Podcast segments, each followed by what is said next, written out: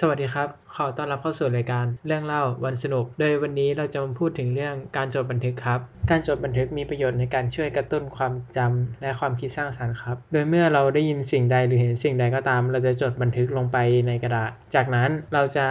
ดูว่าสิ่งที่เกิดขึ้นมีแนวคิดเกี่ยวกับเรื่องนั้นยังไง แล้วเราก็เขียนว่าเป็นแนวคิดใหม่ จากนั้นก็เป็นการประยุกต์ใช้ครับว่าเราสามารถเอาที่เราเห็นหรือว่าเป็นแนวคิดใหม่ของเรามา